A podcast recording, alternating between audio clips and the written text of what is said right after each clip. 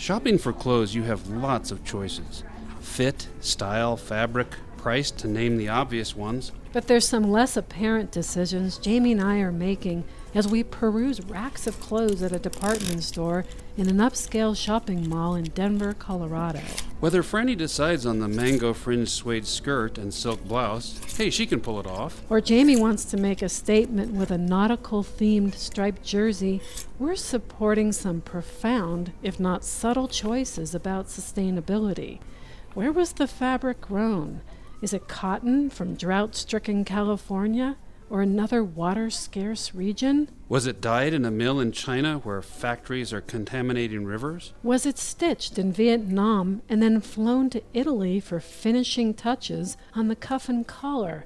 giving it a huge carbon footprint. For one article of clothing, the answer to all of these questions could be yes. And that means one garment potentially did laps around the globe and gulped down water along the way. But how could we know? How can we make more sustainable choices? Wouldn't it be great if clothes could talk and tell us their journey? And if they did, would they talk dirty?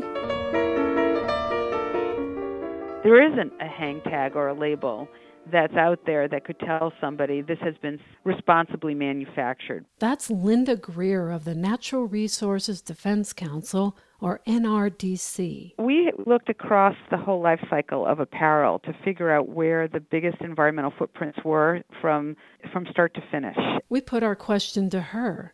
What are the stops along the way that went into making the jersey that Jamie chose, for example? So, one is in growing the fiber, particularly cotton, which is a really thirsty crop, mm-hmm. and sadly is being grown in a lot of parts of the world that have water shortage problems, mm-hmm. uh, with California being a good example. We grow cotton in California. So, there's a big, o- unfortunate overlay between where we grow a lot of our cotton and where water is in scarce supply. And what about dyeing the stripes in the jersey?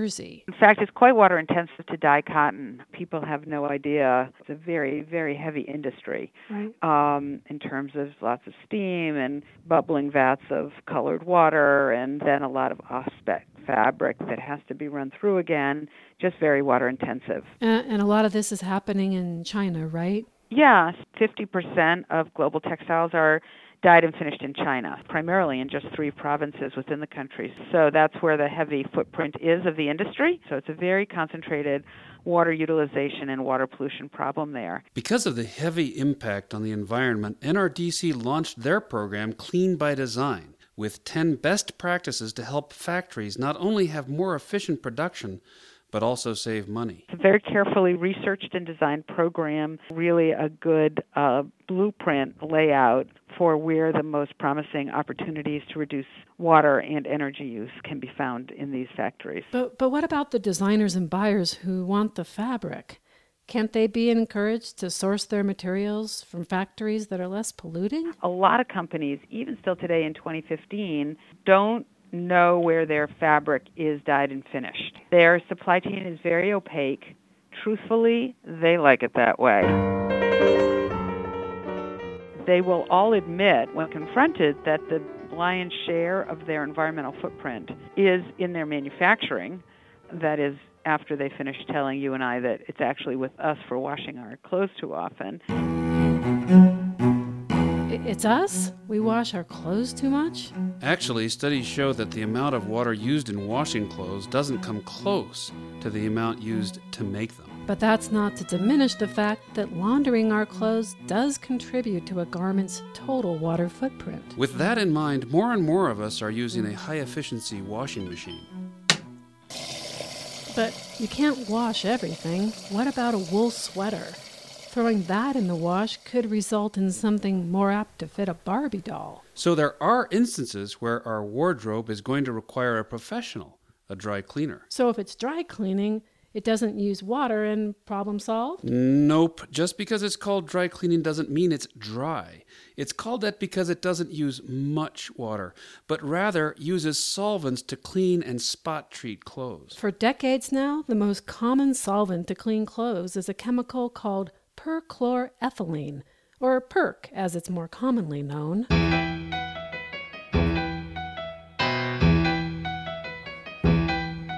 According to dry cleaning lore, the method came about by accident when in 1855 Jean Baptiste Joly noticed that his tablecloth became cleaner after his maid accidentally spilled kerosene on it. Since he owned a dye works company, he decided to offer a new service and called it nettoyage à sec, or dry cleaning. Dry cleaning caught on, and early proprietors used kerosene or even gasoline to wash clothes, a practice that led to many fires and explosions. To solve that problem after World War I, cleaners started to use various chlorinated solvents. These solvents were much less flammable and, as it turned out, had much greater cleaning power. By the mid 1930s, the dry cleaning industry had adopted PERC as its standard bearer. And why not? It was stable, non flammable, had robust cleaning ability, gentle on most garments, and fast, which is why many cleaners could offer same day service. It was a godsend. Or not. Turns out PERC is pretty nasty stuff. It's been listed as a hazardous air pollutant by the Clean Air Act and a probable human carcinogen by the U.S. Environmental Protection Agency. California is phasing it out, and other states are poised to follow. But currently, the majority of dry cleaners in the country still use PERC. It's everywhere, and it's persistent in soils and groundwater and in the air. Studies have shown that it goes right home with you. When you take off that bag, there's still residual PERC. So, what are the alternatives? There are several options, but the bulk of cleaners are using liquid silicone or hydrocarbon solvents. Yes, hydrocarbons. Solvents manufactured by companies such as ExxonMobil and Chevron Phillips that are an improvement over PERC. But hydrocarbons are classified as a volatile organic compound that contribute to smog. Also, petroleum is a non renewable resource, and if we're trying to make the life cycle of our clothes more sustainable, it's not a great option. And how would you know if the cleaner you use is cleaning with hydrocarbons? Many of them will call themselves organic. Because technically, if you remember from chemistry class, the definition of organic compounds is a molecule that contains carbon. This is not the same thing as buying organic at the supermarket. That implies food is healthy and pure. The gasoline you fill your car with is organic, but we doubt you'd want to drink it. Calling hydrocarbon cleaners organic has been attacked as cynical greenwashing from many industry watchers.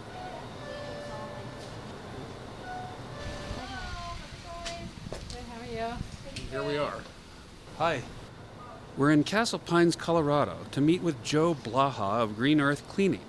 We're here at their flagship store because Green Earth claims that its method is the only one that is completely environmentally non toxic. So let's take a look in the back. If you've never been in a dry cleaning plant, these are the actual machines that we do the dry cleaning on the dry side.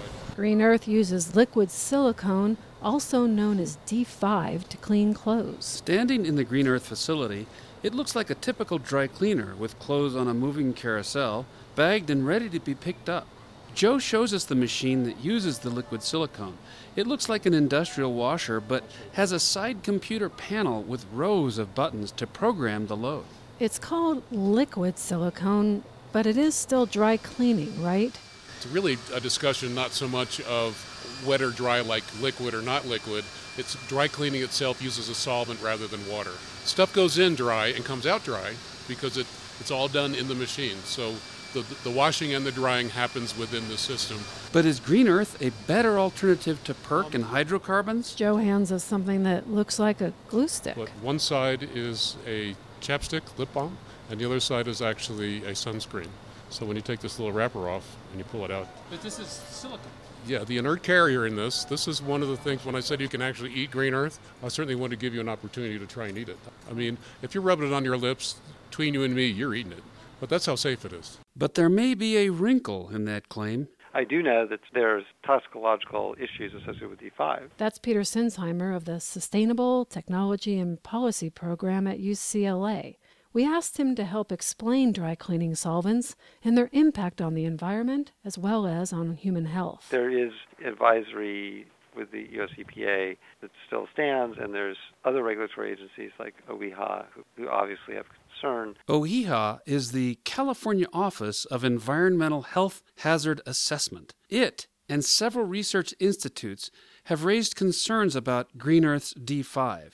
They all cite issues around aquatic toxicity, bioaccumulation, and persistence in the environment. Add to that, just last month, the European Chemicals Agency, whose function is to evaluate the adverse impacts of chemicals in the European Union, found that D5 met the criteria for being very persistent and very bioaccumulative. They will be considering a UK proposal to restrict its use in personal care products but not dry cleaning. In defense of their process, Green Earth cites a report from Environment Canada in 2012 concluding that D5 does not pose a danger to the environment. And they claim the European study is based on modeling and not how silicone actually behaves in the real world. A decision on whether to limit D5 in personal products in Europe is expected by December. So, what's a consumer to do? This is obviously too complex an issue to be condensed into sound bites of safe or unsafe, right or wrong. But if a dry cleaner is telling you that they're organic or green or environmentally friendly, are they adding a little too much spin to the spin cycle? The answer to that question may be as simple as just add water.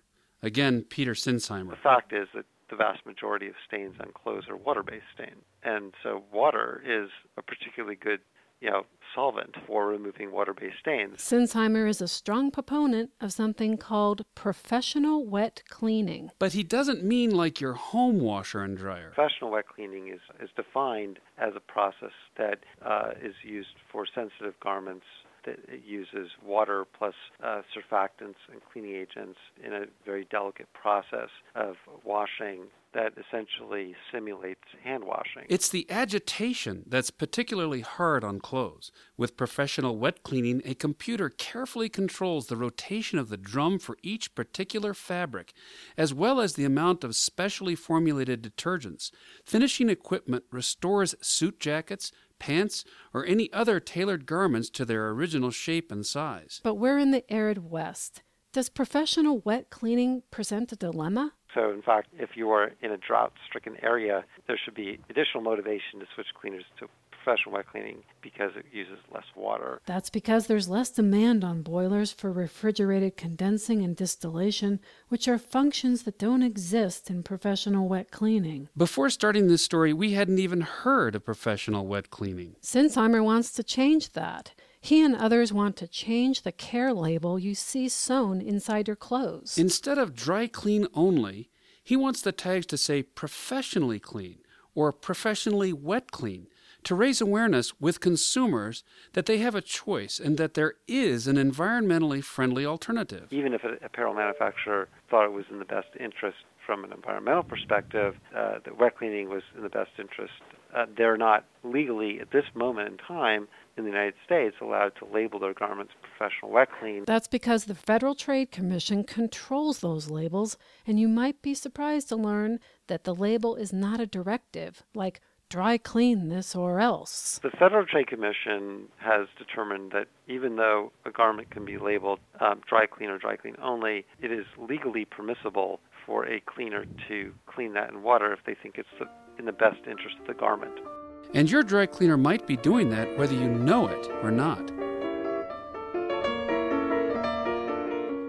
If all this information makes you feel like you've been put through the wringer, relax. Things are moving in the right direction. PERC is being replaced in many places, and the Federal Trade Commission has a label change under advisement. And high-profile apparel retailers like Target, Gap, and H&M are participating in Clean by Design. But keeping the momentum going might come down to you and me and what we as consumers demand. Style drives behavior. It's about how we look and feel. Again, Linda Greer. No, I guess the only thing that I'll leave you with was the CEO of H&M and they're you know the the quintessential fast fashion industry. And he said something that I thought was just a really interesting way to capture the nut of what we're really trying to work on here. He said it's not a matter of making uh, fashion sustainable. It's a matter of making sustainability fashionable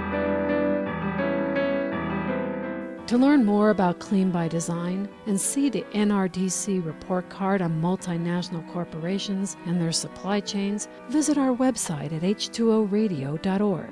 There you'll also find an assessment of dry and wet cleaning by the agencies and institutes mentioned in this story. Reporting from Denver, Colorado, I'm Frani Halperin. And I'm Jamie Sudler. You're listening to H2O Radio.